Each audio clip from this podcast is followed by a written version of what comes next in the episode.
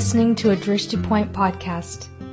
Please visit our website for more inspiring interviews on yoga, spirituality, and wellness.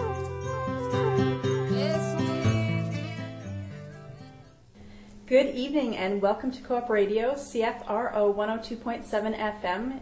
You're here with Drishti Point Yoga Radio. I'm your host, Maduri, and I've got a special guest this evening, Miss Kate Potter.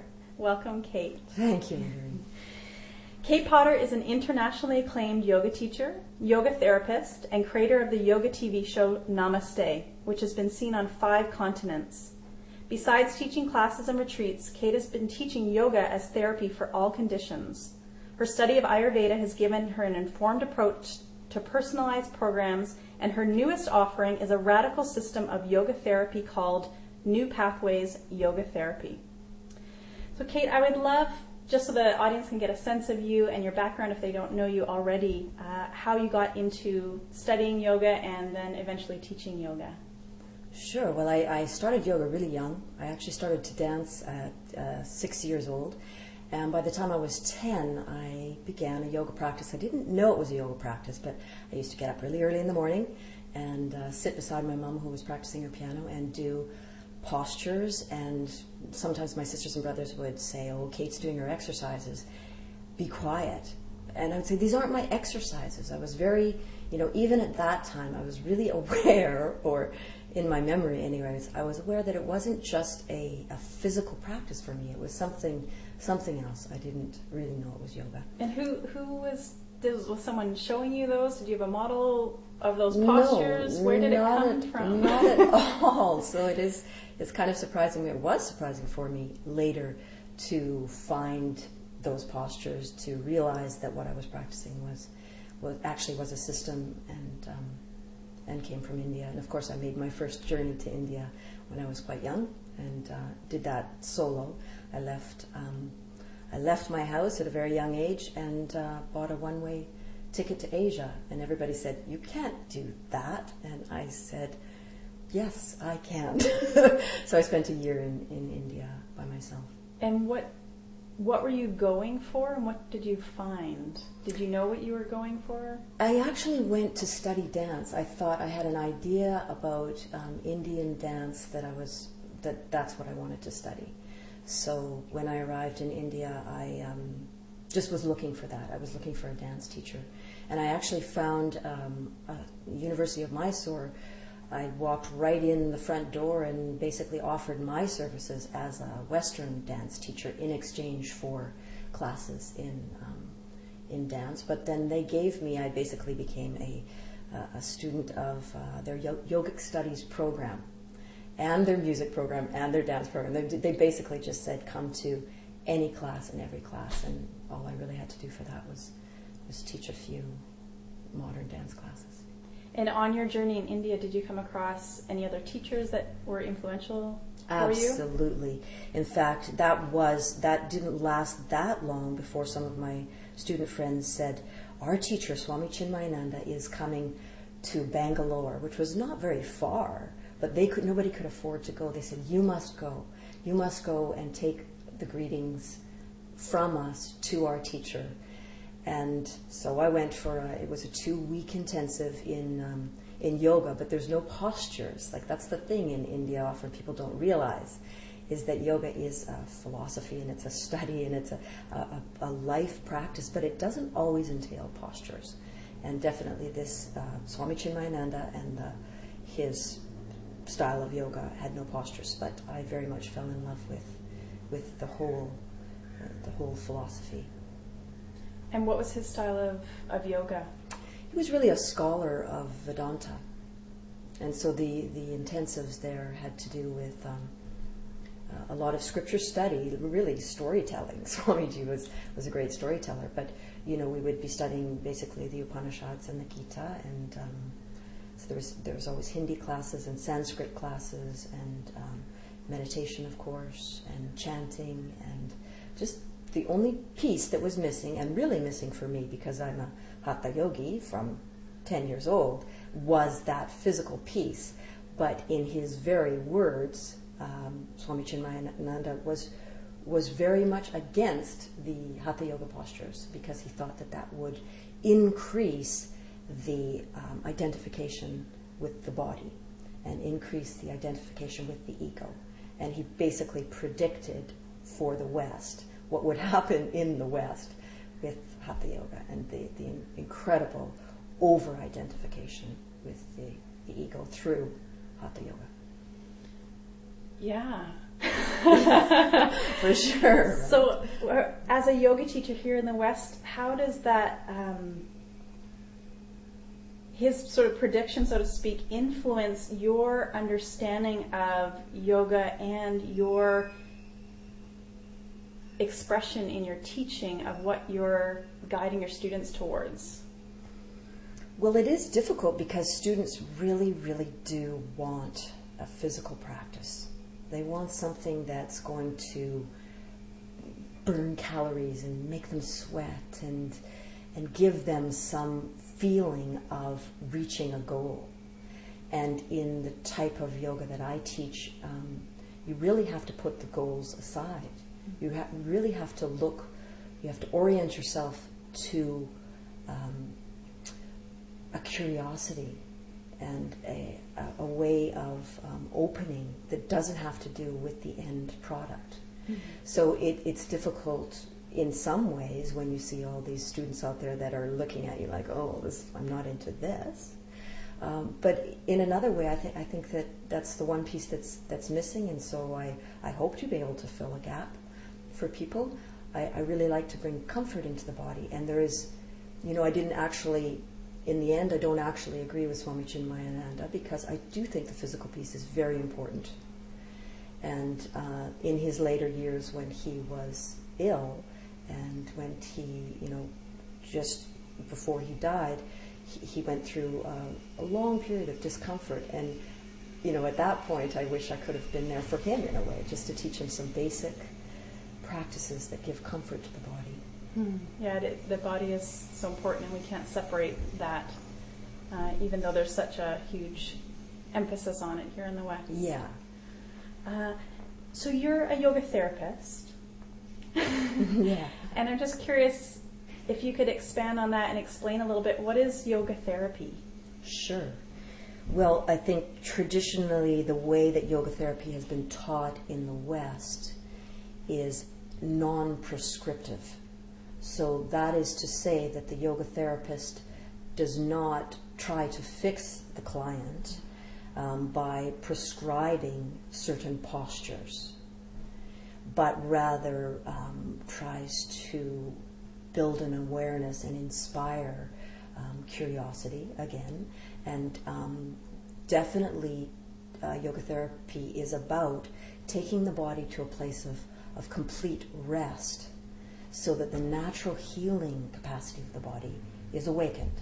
So that's traditionally how yoga therapy here in the West is taught, is a, a non-prescriptive approach. Um, my new pathways yoga therapy is is radically different in that it is prescriptive.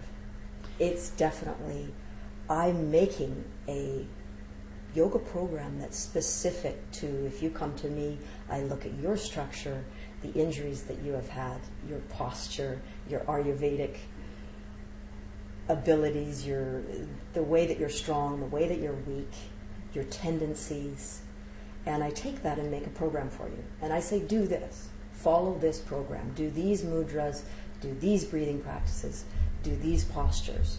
And that is sometimes just enough for people. They just need a practice, and they need a pra- practice that's specific to them. But for other people, for people who are either in chronic pain, or chronically depressed, or addicted, that's not enough.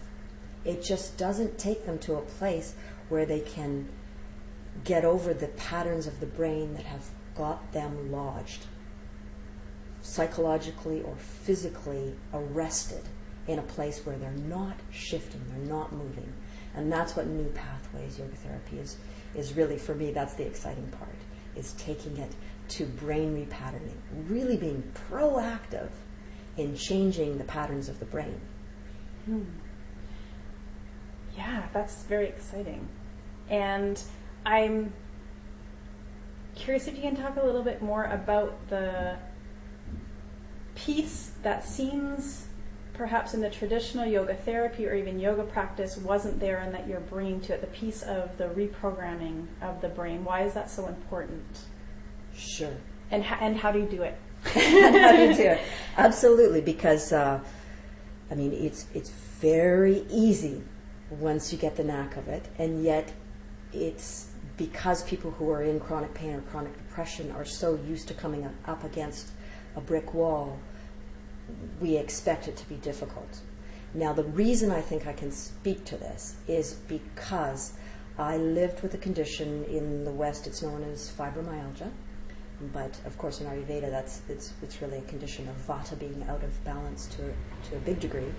Um, I was really happy in my body for many many years. It wasn't until my late 30s, well into my yoga career, my yoga therapy full time career, um, where I developed this condition. It seemed to come on overnight, like a flu, and it didn't go away. In fact, it got worse. And for the first six years of that disease, I would say I was actually pretty good about it. I mean, I really made it a study. I really thought, well, I'm a yoga therapist. This has been this has landed in my lap for me to learn. I can do this, and I can learn a lot from my pain, and I'll be able to know how to to speak to people who, who live in pain because it, it was like being tortured. It was literally, the pain was not somehow just in the joints, but really in the bones, like a, a feeling of being crushed always, or the bones being twisted and the skin being burning hot or icy cold. It was, it was. It, I really, you know, I really remember it as a as a, a dark period. So for six or so years, I think I, I did all right, and then and then I pretty much for the next two years just kind of gave up. Gave up imagining that I would, would ever get well and would ever live a normal life. And I was doing a lot of, by this point in time, I was actually taking a lot of um, different, you know, drugs. drugs for pain, uh, drugs to sleep.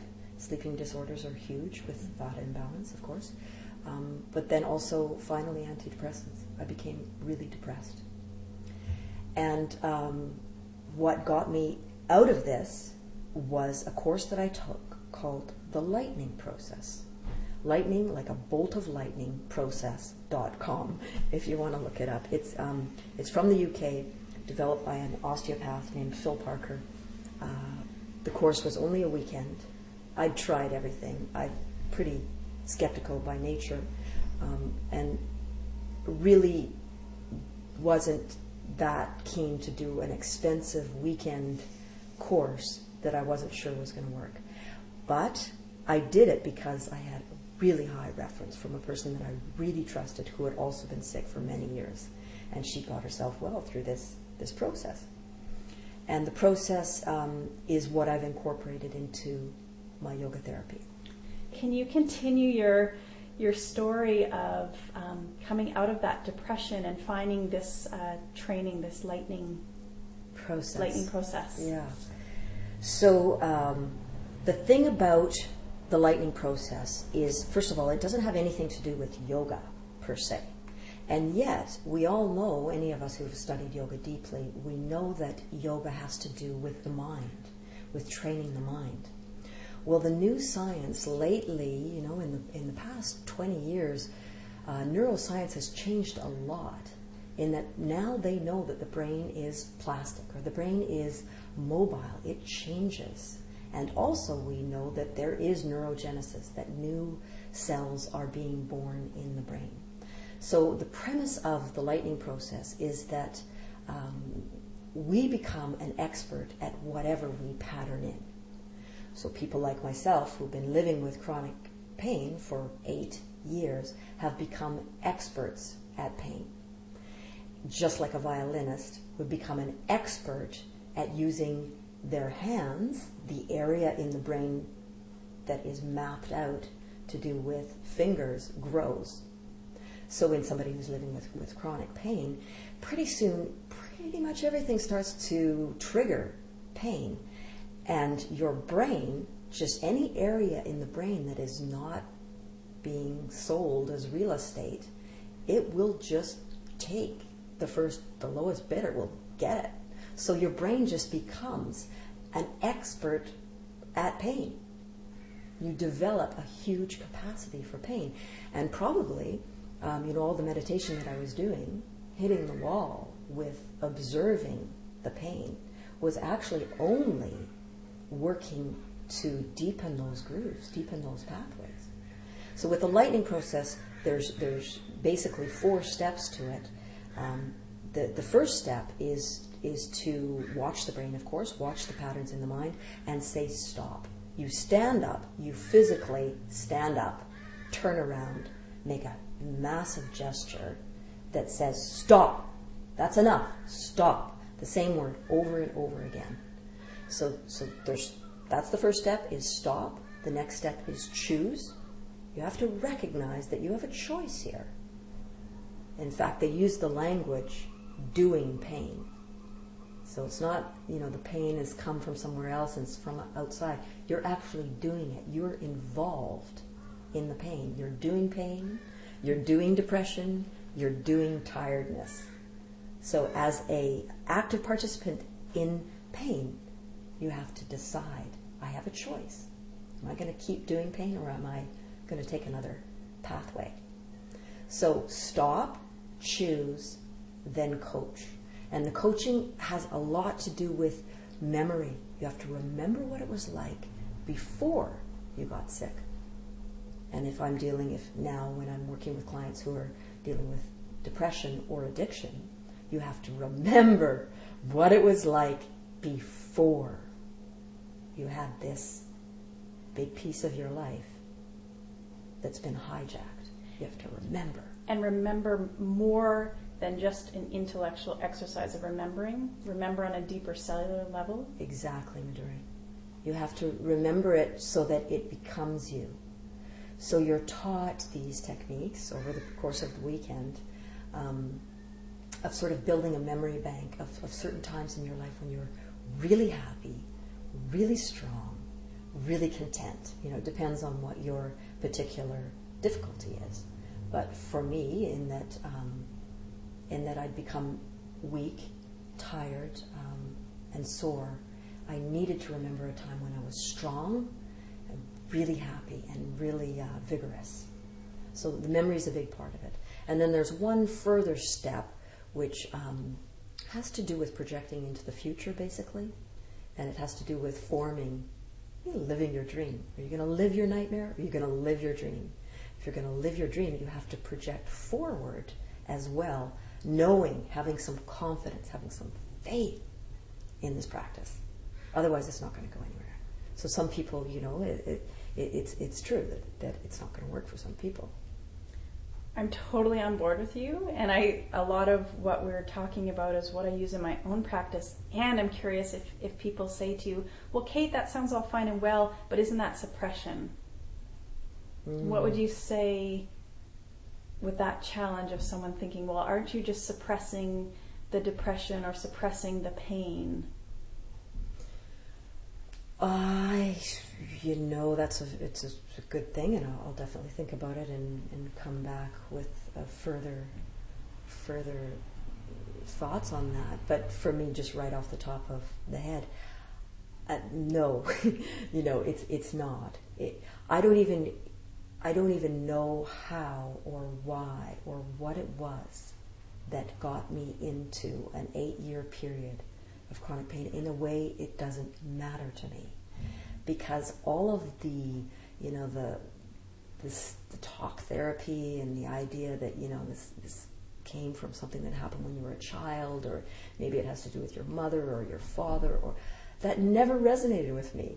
I had a really healthy, easy, wonderful, happy childhood, lots of, you know, lots of children, a big family, a, a, a radiant lively life.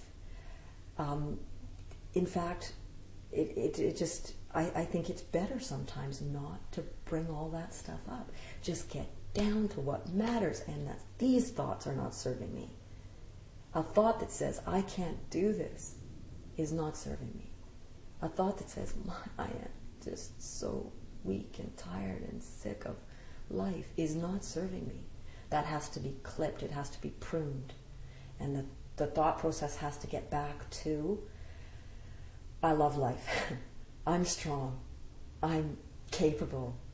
And I'm moving forward. And for you, because having a long term illness like that, and, and you had said earlier that by, you know, the sixth year and the last couple of years, you, you just felt like giving up. Mm-hmm. But something changed for you. So you went from that feeling of wanting to give up, despair, uh, to bringing this new way of thinking of being into your system. Was it really just that one weekend course that shifted things, that, that provided you with enough inspiration and energy um, to yeah. make that shift? Well, th- thanks for bringing that up because, you know, no, I mean, I, I think that even in my weakest and darkest times, I knew that I was ready. I knew that I was ready for something very, a very big break.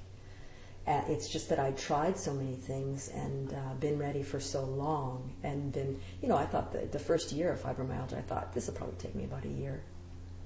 Second year, same thing. Well, maybe a couple of years. So when you really feel like you're ready for a breakthrough and it doesn't happen, it's discouraging and you get tired. Chronic pain makes you really tired. But I did go. Uh, I did go to India. I did go back to India. Probably my seventh time journey to India, specifically to an Ayurvedic um, uh, Panchakarma. So it was a, a month in Panchakarma, and I got off all of my drugs. So I came off the antidepressants and the sleeping pills and the painkillers, and did an Ayurvedic treatment, which really helped a lot.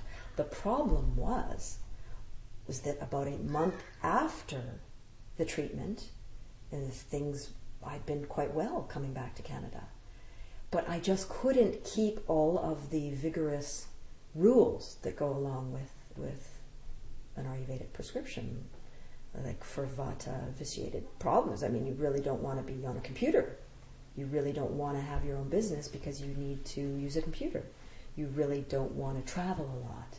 And at the time, I was still traveling from my show Namaste, the one of the ways that, that I actually made my career was by traveling to, to places where the television show was popular and, and doing weekend intensive, weekend retreats. And that takes a lot of energy. And so as soon as I started to do all of that again, the pain came back. So the course in, in the lightning process is, is different. It teaches you it teaches you about clipping thoughts like, oh, oh, this doesn't look good, this doesn't feel right, I can't do this. It teaches you to, to, to just say no to those thoughts and get back to your memory of, of how vigorous and, and lively you can be. Which is such an empowering place to be when you recognize that you're in control of your thoughts and that you're the one that can prune and cut and and stop the negative thinking and retrack and repattern the positive thinking. Exactly. It's so empowering. It is so empowering, and that's why I think that people like yourself and and myself, I think that with with our ability as yoga therapists, we can really help people. We can really make a difference. People who have given up on um, on life, really, it's a way of saying you can have a new life if you have the discipline to change your patterns.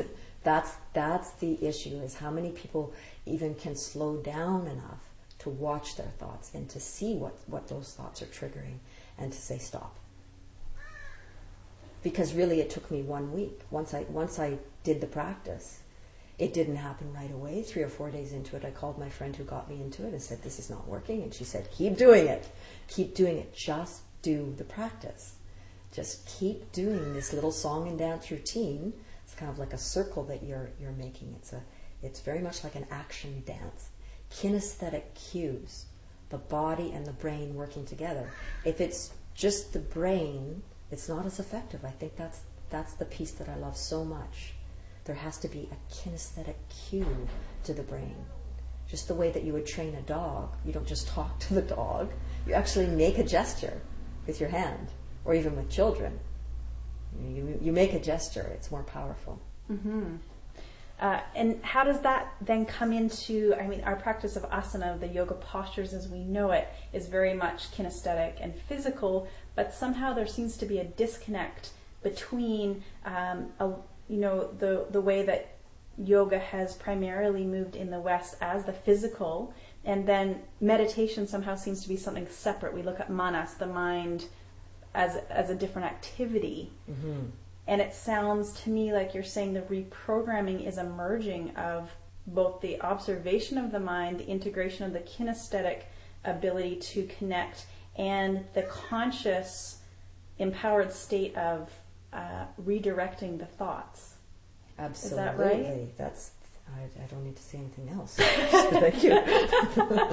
so, how can we bring this into our kind of mainstream understanding of yoga? of yoga asana? Well, that would be a really tall order. I, I, do believe because, I mean, a little bit what's happened um, with yoga is it's become a little bit of a cult of youth, hmm. right? It's very much uh, a place where people go to look young, to feel young, and to be sexy. Now, the like if that's what you want in the mind, you can absolutely create that. And that is what people are, are creating. And, and it's working. It's working and it's nice.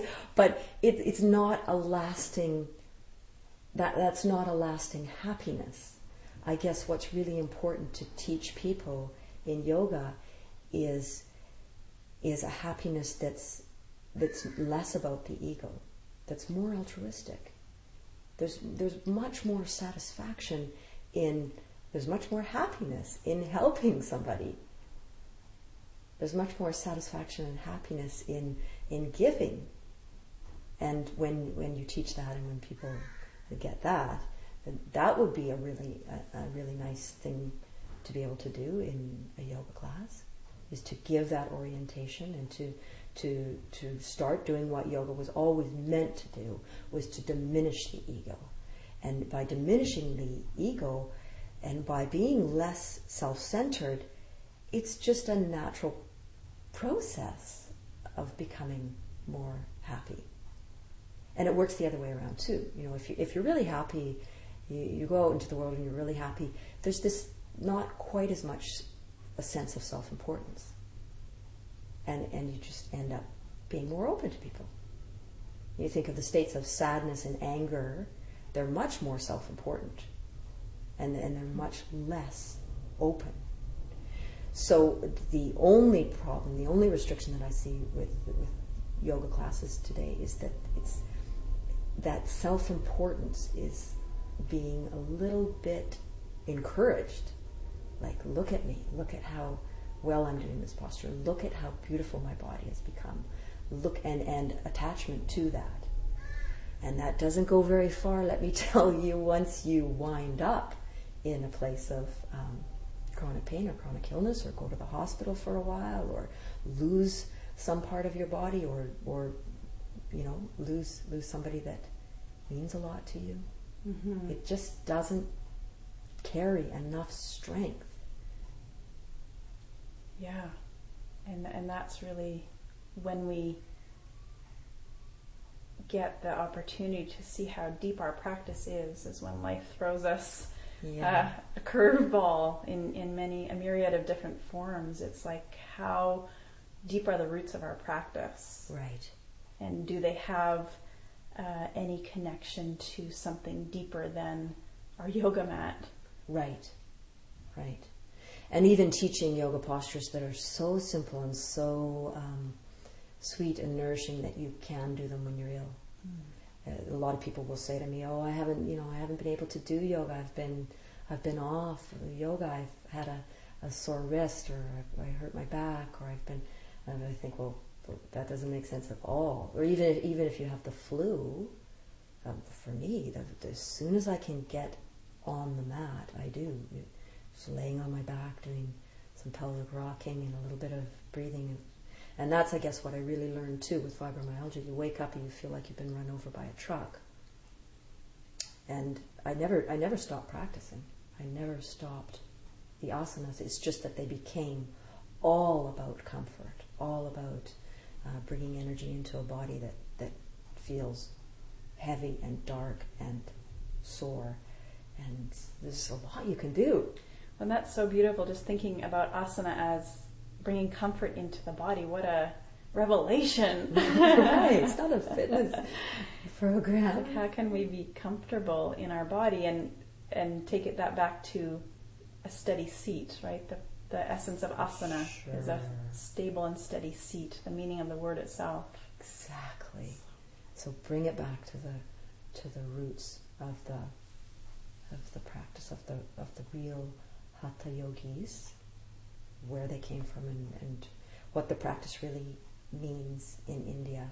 I think, you know, coming back to the beginning of the interview and you asked me about Swami Chinmayananda and um, his his idea that you can over-identify with the body by doing asana.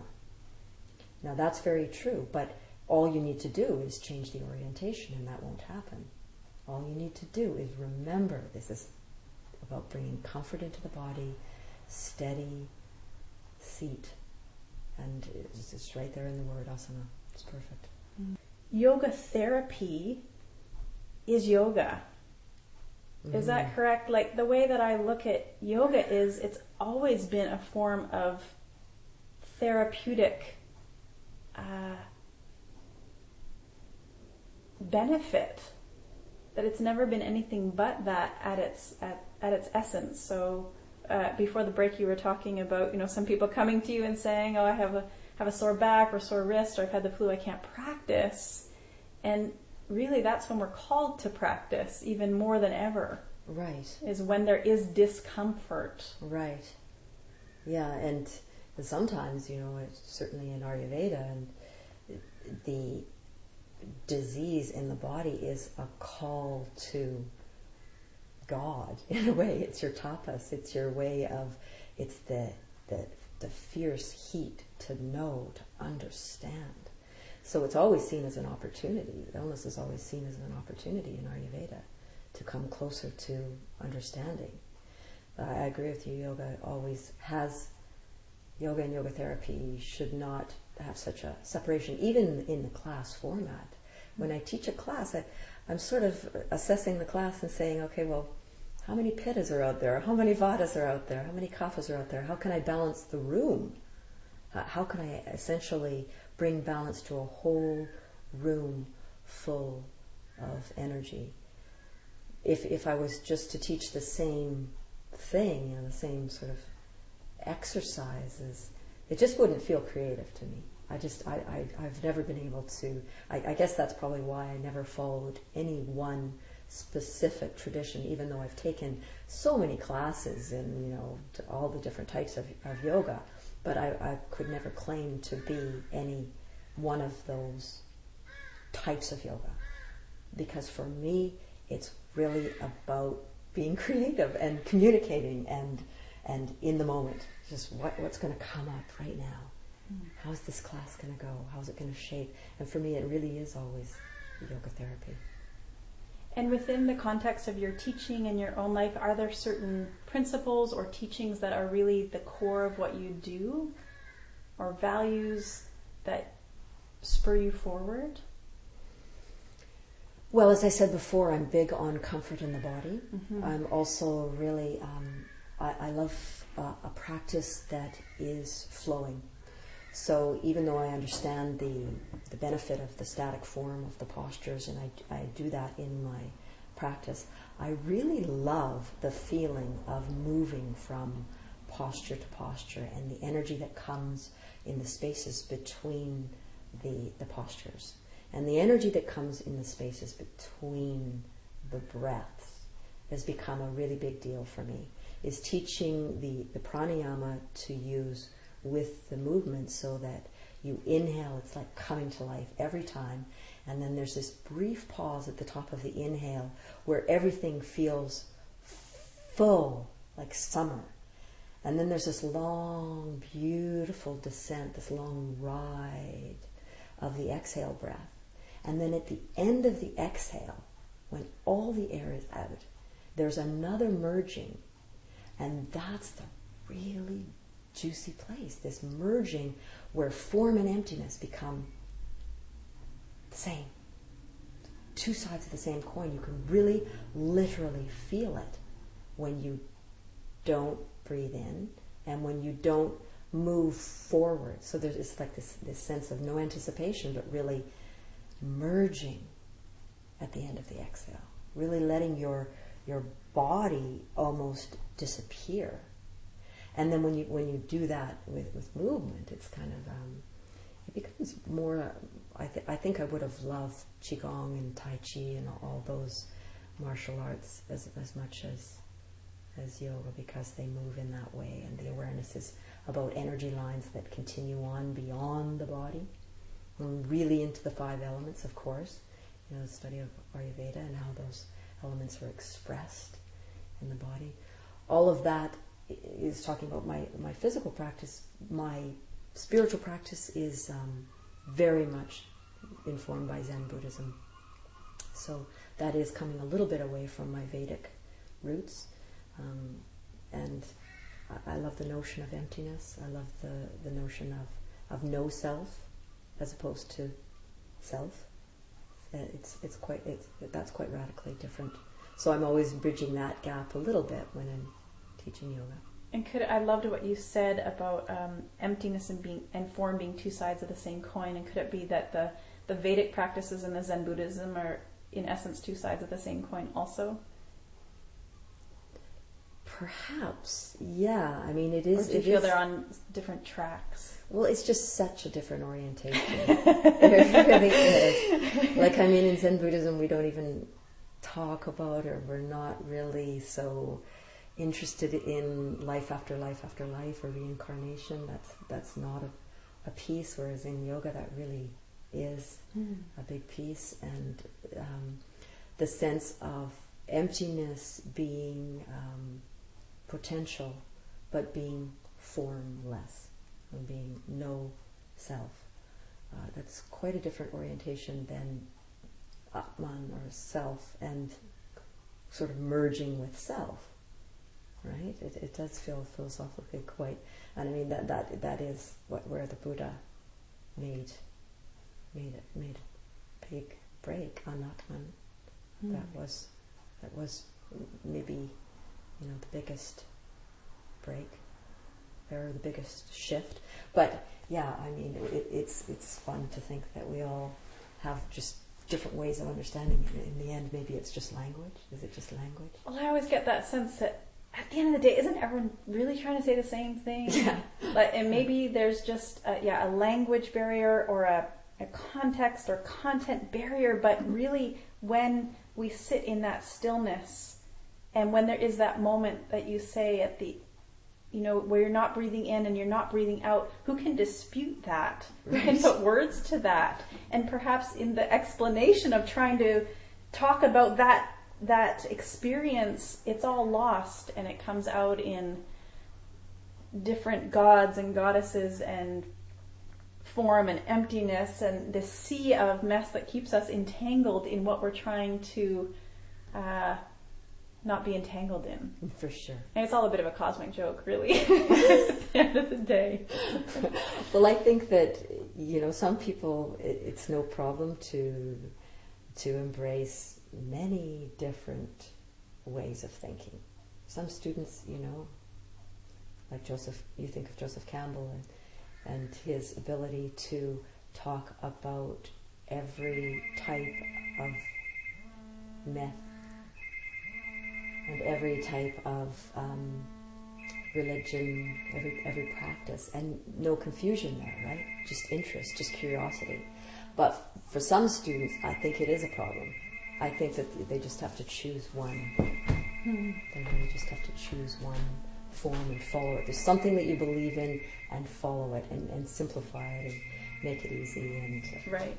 and and not talk too much. Absolutely do the practice. Really get to know that one practice and dig deep in it. Yeah, Yeah, that makes complete sense Yeah. to me also. yeah. Uh, we've got a few minutes left. And I'm wondering if there's any final words you'd like to share or sentiments you'd like to, to share with the audience about how you came to your yoga therapy or what the new pathways yoga therapy is um, for you. I'm very much in a process of um, my life where I'm, I'm, recreating myself, and um, I know lots of, of, people are in that process now too. It seems to be a general theme. Um, I feel really confident, and I feel really encouraged, and I feel really positive.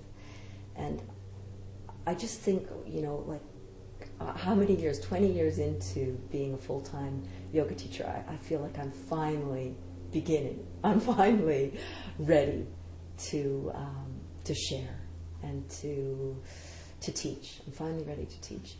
And, but a teacher needs students. And um, so I, you know, I really want to encourage anybody who has been living with chronic pain to, you know, approach me and, and, and let me help you um, my experience in living with chronic pain is was kind of you know reasserted this this winter. I just through who knows how I came down with meningitis, and I was in the hospital for six weeks, and it's taken me you know like a good five six months to recover, but it was the same. It was the same kind of positive uh, feeling that I got in the, learning how to take care of myself with fibromyalgia and finally healing myself from that.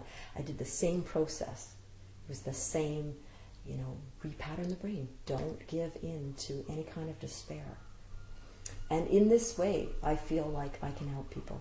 I feel like I can help anybody with chronic pain. I know I can help. Mm-hmm. Chronic depression, I'm ready. And addiction is something that um, I'm not quite as confident with, but I sure want the opportunity. So if, if, if any of your listeners feel like they would like to approach me, my uh, my work is is advertised on my website, katepotteryoga.ca.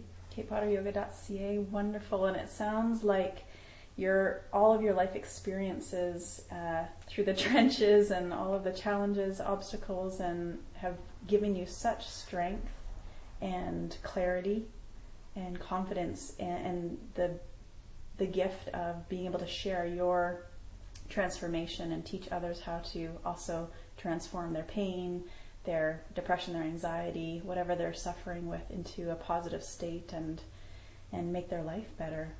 Well, thanks, Maturi. That sounds great. you bet. Thank you so much for being here uh, with us on Drishti Point, Kate. It's been an absolute pleasure. Thanks for sharing your wisdom, and uh, I look forward to speaking with you again. Thank you very much. Namaste. Namaste.